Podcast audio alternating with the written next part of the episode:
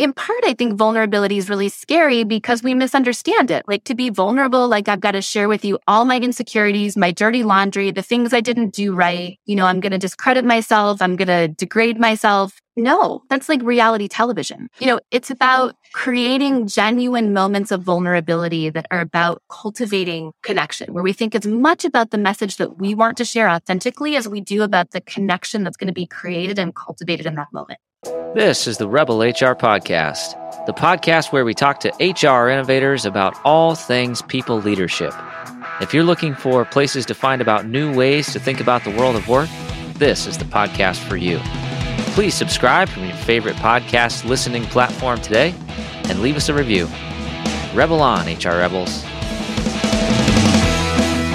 Welcome back, Rebel HR listeners. Extremely excited for the conversation today. We have a legit guest with us. Dr. Taryn Marie Stejskal is with us. She is a resilience expert. She's the founder and chief Resili- resilience officer of Resilience Leadership Institute.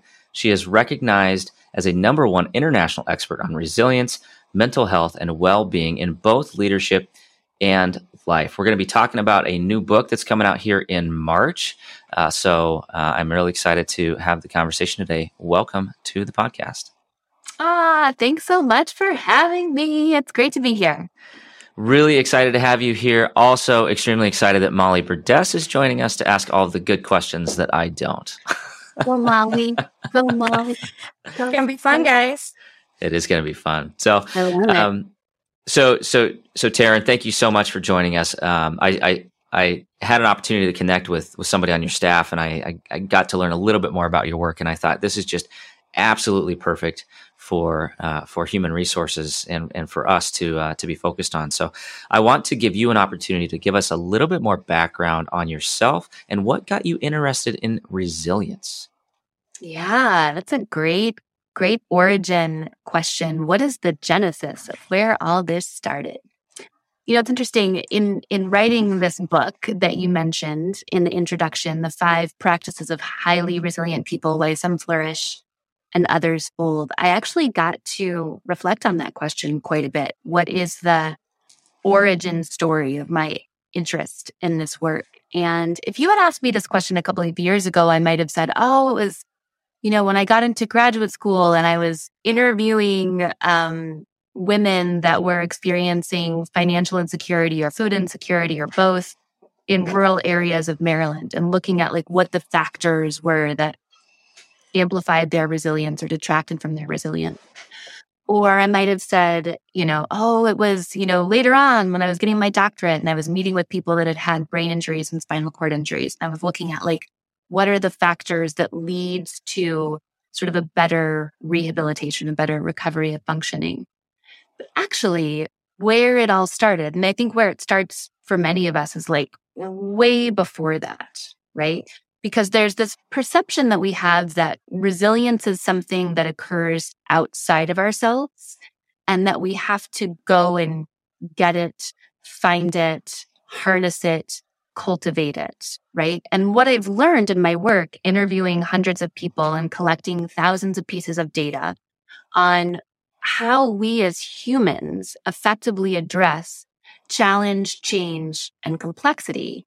And what are the behaviors that we can engage in, those five practices of highly resilient people that allow us to create a more positive and productive outcome in leadership and in life anytime we face challenge is recognizing that resilience was actually here the whole time, right? Resilience is the essence of what it means to be human. Because if you think about it, you know, the two of you, right? Molly and Kyle and, and all of our listeners here with us today, you have effectively faced, you know, to some extent or to a large extent, every disappointment, loss, rejection, unexpected turn of event um, and what that means is, is we're all resilient. And I think when we start to flip this, flip this script on its head that resilience maybe is only for the privileged or only for the people who get to cultivate it or only for, you know, a certain subset of our population. And we say, oh, we're, we're actually all inherently resilient as humans. And then what that conversation evolves into is then how do we tap into harness and amplify the resilience that actually exists naturally within all of us? I love that. It, you know, it's it's it's funny that uh, you mentioned that it's uh, you know the perception is it's outside of of yourself because so often we talk about like finding resilience like it's this mm-hmm. like this quest and mm-hmm. we have to go you know it's like it's like the the origin story out to to play off the like the hero's journey right? It's like you have to go on this quest to go find this external like thing. So I, I so i think it's really fascinating to think about that you know this is actually internal. Um, so so as you think about the you know some of the research that you've done i'm curious how you settled on the five practices. Like was it did you find that? Was that like the like the journey to find the five practices? How, how did you how did you discover this this uh, framework? Yeah i love that. I love that question. Um well you know qualitative qualitative research where we interview people and then we code the spoken word and written data there's some similarities between qualitative research and quantitative research and quantitative research as many people know focuses on you know, crunching the numbers and the statistics and that kind of thing. And if you do mixed methods, it's a, you know, a mix of qualitative and quantitative. In quantitative research with numbers, it's like, you know, you have very clear hypotheses about things, right? Does X influence Y and how, essentially? With qualitative research, I used a framework called uh, grounded theory, more specifically, like modified grounded theory. And what that is really about mm-hmm. is not coming in with a preconceived notion around what this concept is or the experience, but instead dropping in with the hundreds of people that I interviewed and trying to see the world through their lens and then explain this concept based on what I felt I learned from all of those interviews. So I went in with the idea of seeing, you know, what are the common threads or is there even a common thread that exists between all of us as humans? Behaviors that we can engage in that are going to create a more positive and productive outcome anytime we face challenge, change, and complexity or the, the three C's we can call them, right? And so I went in with the idea of like looking for a common thread that exists between all of us as humans. But I didn't have preconceived notions about what those things are or were and how many of them there were, you know? So, you know, what, what evolved in sort of the process of the qualitative research is reviewing and coding the data and then starting to find what we call organizing themes, right? So, so what are things that people are saying that sound like they have something in common, you know? And so if we just take the first practice of particularly or highly uh, resilient people, the first practice is the practice of vulnerability, right? So I started noticing when people told me about the ways that they effectively address challenge, they were telling me about opening up to others in the midst of that moment and sharing with them what was going on. They were talking about the discomfort of allowing people to have a view of what was going on in their life and how that actually ended up helping them because people knew what were, what was going on, could support them, could offer knowledge and and resources and that kind of thing.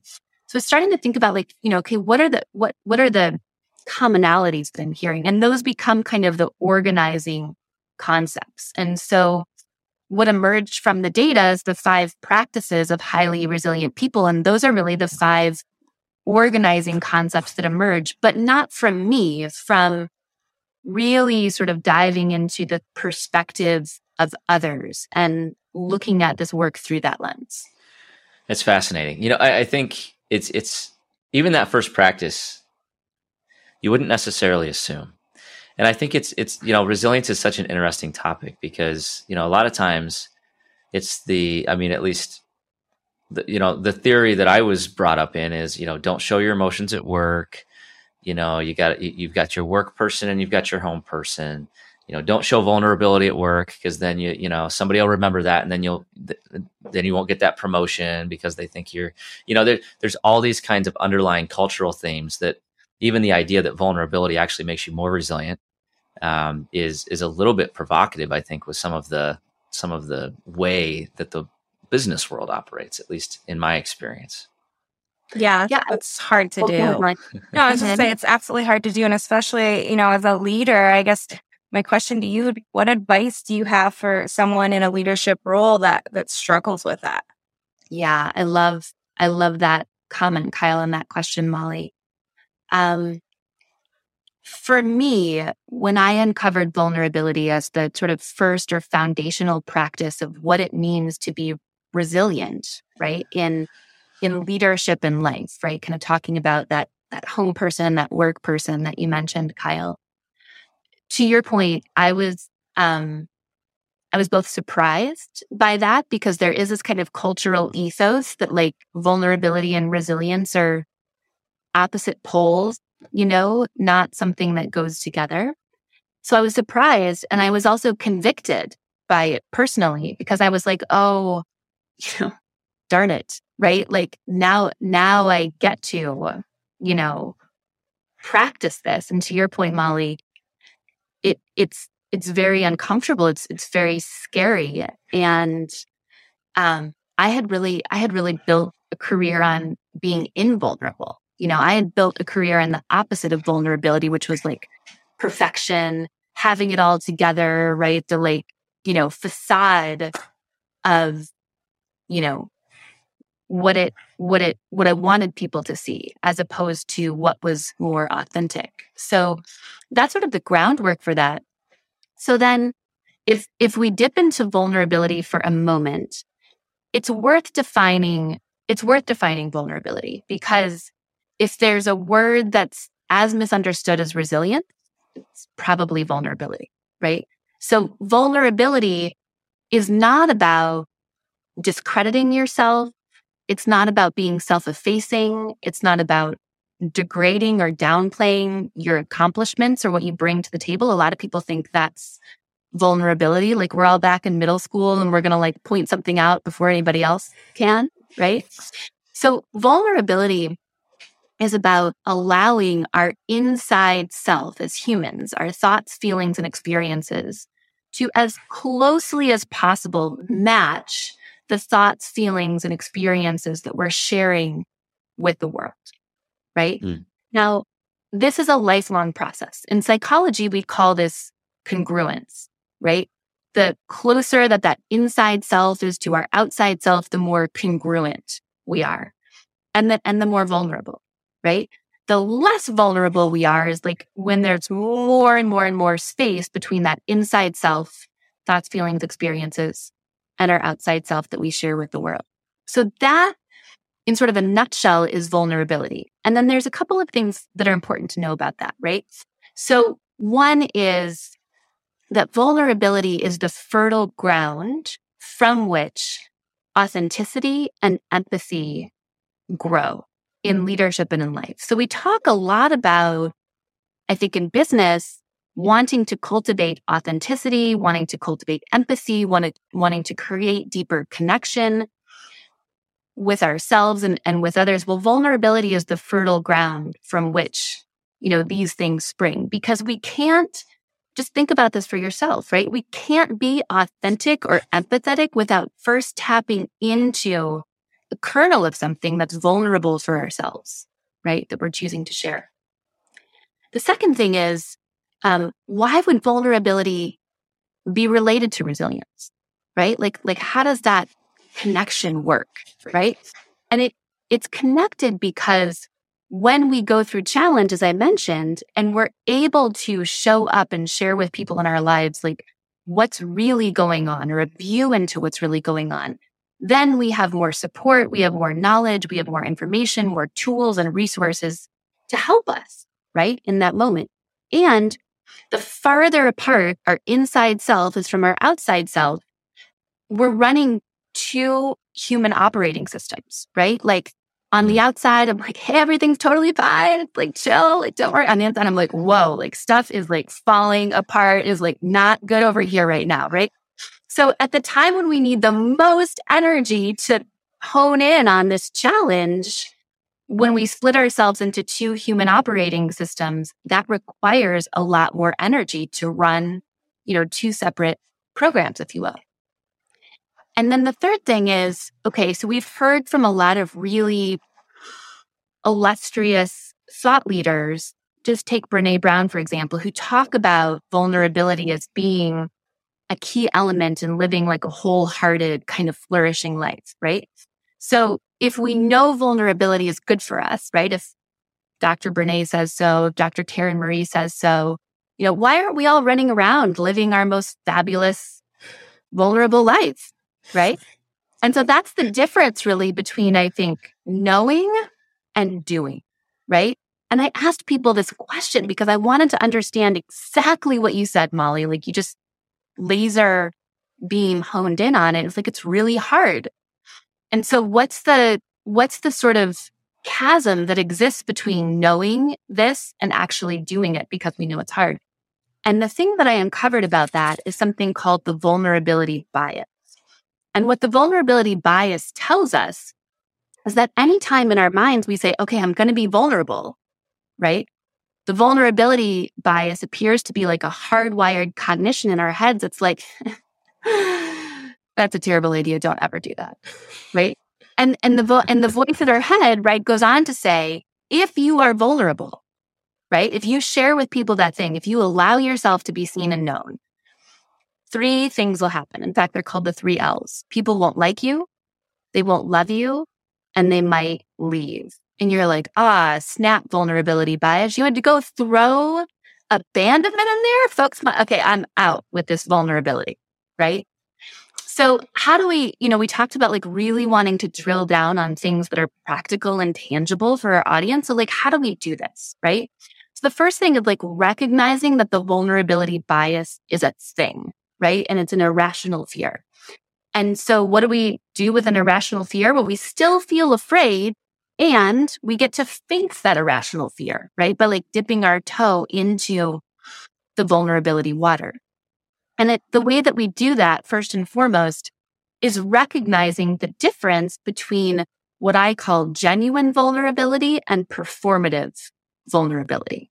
So genuine vulnerability is about being able to look within ourselves and recognize that we're sharing something deeper about our lives that's coming from a place of generosity and is genuine in the sense that it's about creating meaningful connection with others, right? Performative vulnerability is about reputation management, right? It's about leveraging or using something that yes feels vulnerable or, or authentic, but like toward a goal that doesn't necessarily point to um, a genuine connection, right?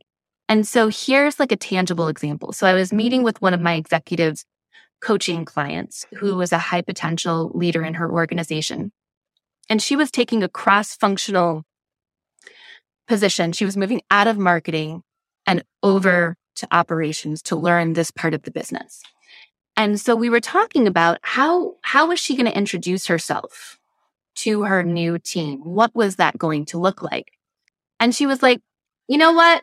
I'm just going to be vulnerable and I'm going to tell them I have no idea what I'm doing. I don't know anything about operations. I'm not totally sure why they gave me this role and I'm going to need a lot of help. Right because that's how she and so many of us conceptualize like what vulnerability actually is. But when we peeled back the layers, it was like, that's performative vulnerability. That's vulnerability from a place of fear. That's vulnerability from like reputation management in the sense that like I'm trying to keep expectations low. It's I'm trying not to be threatening to to anyone. And in the process, you know, she was discrediting herself. Right. And so I was like, okay, let's think about this from a place of like genuine vulnerability, right? So then the message that we came to was she's super excited about this role. She's been with the organization for two decades. She's won awards. She's a marketing expert. We see synergy and transferable skills between the operations and the marketing parts of the business. She's there to bring those elements together. And she's excited about working with this team, building new relationships. She's got a lot to learn. She wants to lean on other people's, you know, institutional knowledge and know-how and really come together as a team to um, achieve great things. Right. So which message do you like better, Molly? If you were if you were sitting in the room and you had a new leader, do you like the first message or the second message more? Oh, the second one is completely um, fabulous. Amazing. Yeah. Why? How, how does that how does that land for you? It's a different feel. It's all about confidence. Um, yeah, it's just a much better message. Yeah, yeah, yeah. I, yeah. And so, you know, that's in part, I think vulnerability is really scary because we misunderstand it. We're like, mm-hmm. oh, like to be vulnerable, like I've got to share with you all my insecurities, my dirty laundry, the things I didn't do right.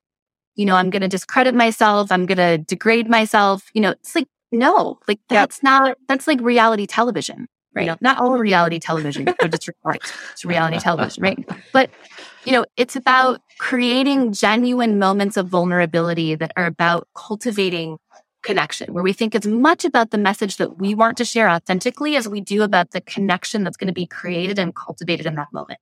Mm-hmm. Yeah. Wow. Great, great stuff. I guess my biggest takeaway from me and what I'm sitting here thinking as an HR leader in my organization like I have a responsibility and I can elevate my my team by creating a safe space for my team and for my leaders to be vulnerable. Um, mm-hmm. So I definitely think that's an opportunity for us in, in HR specifically. Yeah. Can I can I offer a perspective on something that you just said? Yes, please. Okay. So you said the word you said the word safe space, mm-hmm. right? And I think in HR that's something mm. that we often say without maybe really unpacking what we're saying and what we're promising to people. And this is something that I talk about a lot because as someone who formerly led executive leadership development at Nike, a talent strategy and global leadership development at Cigna, right? Like I've sat in some of those HR seats. And what I realized was I can never promise anyone a safe space. Mm-hmm. Like we can put more guidelines around it. We can have agreements, you know, and, and processes and structure. But if someone says something intentionally or unintentionally that's inflammatory and hurtful, I can't promise you that that is not going to happen. Right. And so the conversation I like to talk about is how can we create a safer space? Mm-hmm. Right. Because then we're not promising people like, total safety. And then if something happens, they're like, oh my gosh, you promised me total safety. This is awful, right? Like I feel betrayed. So how can we share with people a safer space? What are we going to put in place? And then invite people in that safer space to meet us there by also being braver, mm-hmm. right? Like we're going to create a safer space and a braver space where there's more guidelines and expectations here and agreements. And then I'm also going to invite you to be a bit braver in how you step forward in the world. Yeah, that's a fantastic point. Absolutely agree with that. Okay, so we talked about one practice. What are the other four? Yeah. So a couple, like a couple, like super tangible things that you can do. Cause if you're like, hey, maybe I don't have like a cross functional rotation that I'm going to jump into right quick. So how else could I practice vulnerability? Um, sometimes it's saying things like, I don't know. You know, I'm not certain. Um, I feel concerned or scared about like how this is going, right? Like really kind of tapping into some some of those honest um, emotions. Um, I like to also think about holistically to your point, Molly, like as a leader, how can we role model vulnerability and also invite the people that we work with in our teams to be a part of this kind of resilience movement, if you will? And one way that I've really found this to be incredible, and this is not like my own exercise that I developed and I really love it, is just taking, you know, maybe 90 seconds to two minutes for each person at the start of a, a weekly meeting right? To go around the table or to go around the, the virtual call and to share this exercise, this activity that you might be familiar with called rose, bud, and thorn, right? And the rose is about something that's exciting and successful, um, that I'm excited about in my life, top five or 10%, right? The thorn is something that's like not going so well, something that I'm worried about, um, maybe the bottom five to 10% of my life. And then bud is something that um, is beautifully sort of emerging into our lives that's creating um, anticipation or, or expectation or joy. And that's a wonderful way, like sort of as we dip our toe in the water, because vulnerability can be scary, to create sort of a level playing field for everyone to get to share something that's happening in their lives in the meeting that's already occurring. And, you know, it only takes sort of an additional like 90 seconds to two minutes for each person. Okay, Taryn. So great, great stuff here. Um, we're going to switch over to our flash round of questions. Are you ready for this? I'm ready. Okay. Great. First question Where does HR need to rebel? Yeah. Um, gosh, where don't we get to rebel, right? Um, you know, I've always been someone who really thinks about language and the words that we use. And so when I think about this sentence, what comes to mind for me is not so much like where do we need to, uh, but where do we get to, right? Um, and I think for me, it's challenging old paradigms and and notions about what we mean about what it means to be resilient in the workforce what it means to create and foster and engender mental health um, and well-being. And i think it's you know like we talked about with both resilience and vulnerability it's getting to unpack those things in a way that feels more intelligible and accessible um, for people so that it it sort of makes makes sense right and that's you know convenient because it's you know my life's my life's mission, right? Um, but one idea here is that, you know, I didn't share the definition of resilience with you. The definition of resilience after this, you know, two decades of qualitative research that I've conducted is effectively addressing challenge, change, and complexity, the three C's, in a way that allows us to be enhanced ultimately by our challenges, not diminished, right? And so when we look at that definition, it's powerful in part because of its simplicity. And there are also words that are not there, right? Of phrases. And one is like bounce back. You know, we've made bouncing back synonymous with resilience. And so instead, we can think about every experience that we have fundamentally and forever changing us. And if you're familiar with neuroplasticity, it's like down to the cellular level, the neurological level, because every experience that we have influences how our brain is organized and, and wired sort of relative to our to our neurons so i think where we get to rebel is like really pressing into new concepts and also re-looking at concepts that we've heard before and asking ourselves does this serve us right or or like what could this actually be like resilience like vulnerability like how can i create a safer space instead of a braver space or a safer space and a braver space, I should say. Yeah, absolutely. I love that. Um, just changing that language to I get to. Oh gosh, that's so empowering. It really um, is. You did bring something up I didn't ask you earlier, and I want to to touch on quick, just because mental health in the workplace is a huge area of concern right now for everybody. Do you mm-hmm. have any advice for HR professionals or leaders to help our employees, help our help our workspaces with that topic?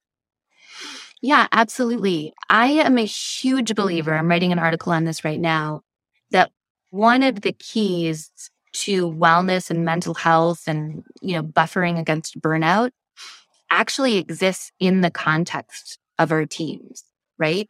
Um, and so, so many people I talk to, you know, they feel guilty about taking care of themselves, right? I was speaking with like a CHRO who's like, well, I haven't been able to work out. Well, why not? Well, I usually go at lunchtime, but my team's sitting outside my office and I feel like I'm like letting them down or sloughing off because if they see me walk out of my office with my exercise bag and go to the gym, that I'm not like working as hard as they are. Right.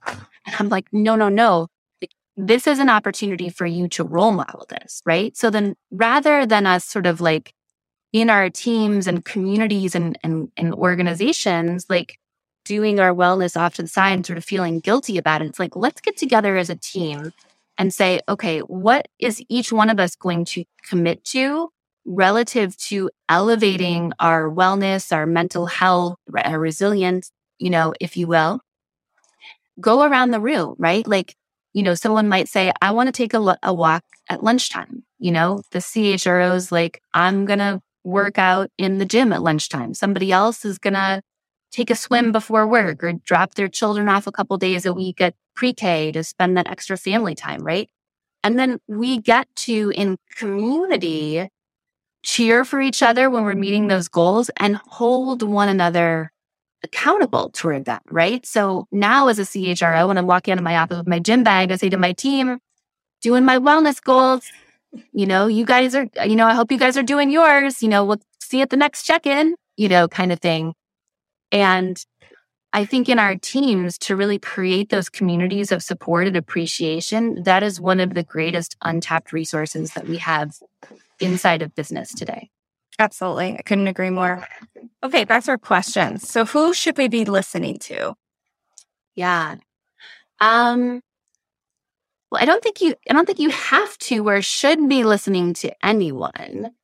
Uh if I was going to make some recommendations, I mean, there's a lot of people that are just so powerful um, that you know I think are on many of our radars. You know, Simon Sinek and you know other folks like that. Um, Simon Sinek's always a good one. What's that? Simon Sinek's always a great one. It's a great recommendation. Yeah. I'm gonna um here, I'll highlight someone who I listened to recently who I think might be like sort of lesser known, lesser well known in the HR space. His name is Yung Pueblo, Y U N G, and then Pueblo, like sort of the Spanish word for like a home construction. And um, I really, his work is really beautiful about mental health, physical health, finding balance, spirituality, connecting deeply with ourselves. And he said recently, he was interviewed by Maria Shriver, and he said, you know, I really think misery is going out of style, you know? And um, I think I think we're in a place right now where Yung Pueblo's work is is one of a chorus of voices that's coming together to say, we understand so much about mental health and wellness and healing many times it's not, it's not that we don't know what to do. It's feeling worthy enough to take care of ourselves and prioritizing that work. And yet if we don't prioritize that work, you know, we're not being the best version of ourselves. We might even feel miserable. And that's not a good look. So how can we be more empowered to love ourselves enough to care for ourselves? Love that. I love that message. Okay, and last question. How can our listeners connect with you? Yeah, um, you know, you're welcome to jog on over to our website, resilience-leadership.com. It'll probably be in the show notes. Um, we've got a nice presence on LinkedIn, Dr. Taryn Marie Stejskal. Uh, Instagram's also a great place uh, to find us uh, at Dr. Taryn Marie. And my TEDx talk, How Resilience Breaks Us Out of Our Vulnerability Cage, uh, just hit a million views on YouTube. So that's a great sort of, you know, 12 to 14 minute snippet that really gives you like a nice overview and allows folks to go deeper. Yeah, congratulations. Thank you. Okay, well, this has been so fun. Um, we can't thank you enough for joining us today, and, and thank you so much. Oh, thank you. It's an honor to be here with you, Molly and Kyle. Thank you so much for having me. All right, that does it for the Rebel HR podcast. Big thank you to our guests. Follow us on Facebook at Rebel HR Podcast, Twitter at Rebel HR Guy, or see our website at rebelhumanresources.com. The views and opinions expressed by Rebel HR Podcast are those of the authors and do not necessarily reflect the official policy or position of any of the organizations that we represent. No animals were harmed during the filming of this podcast baby.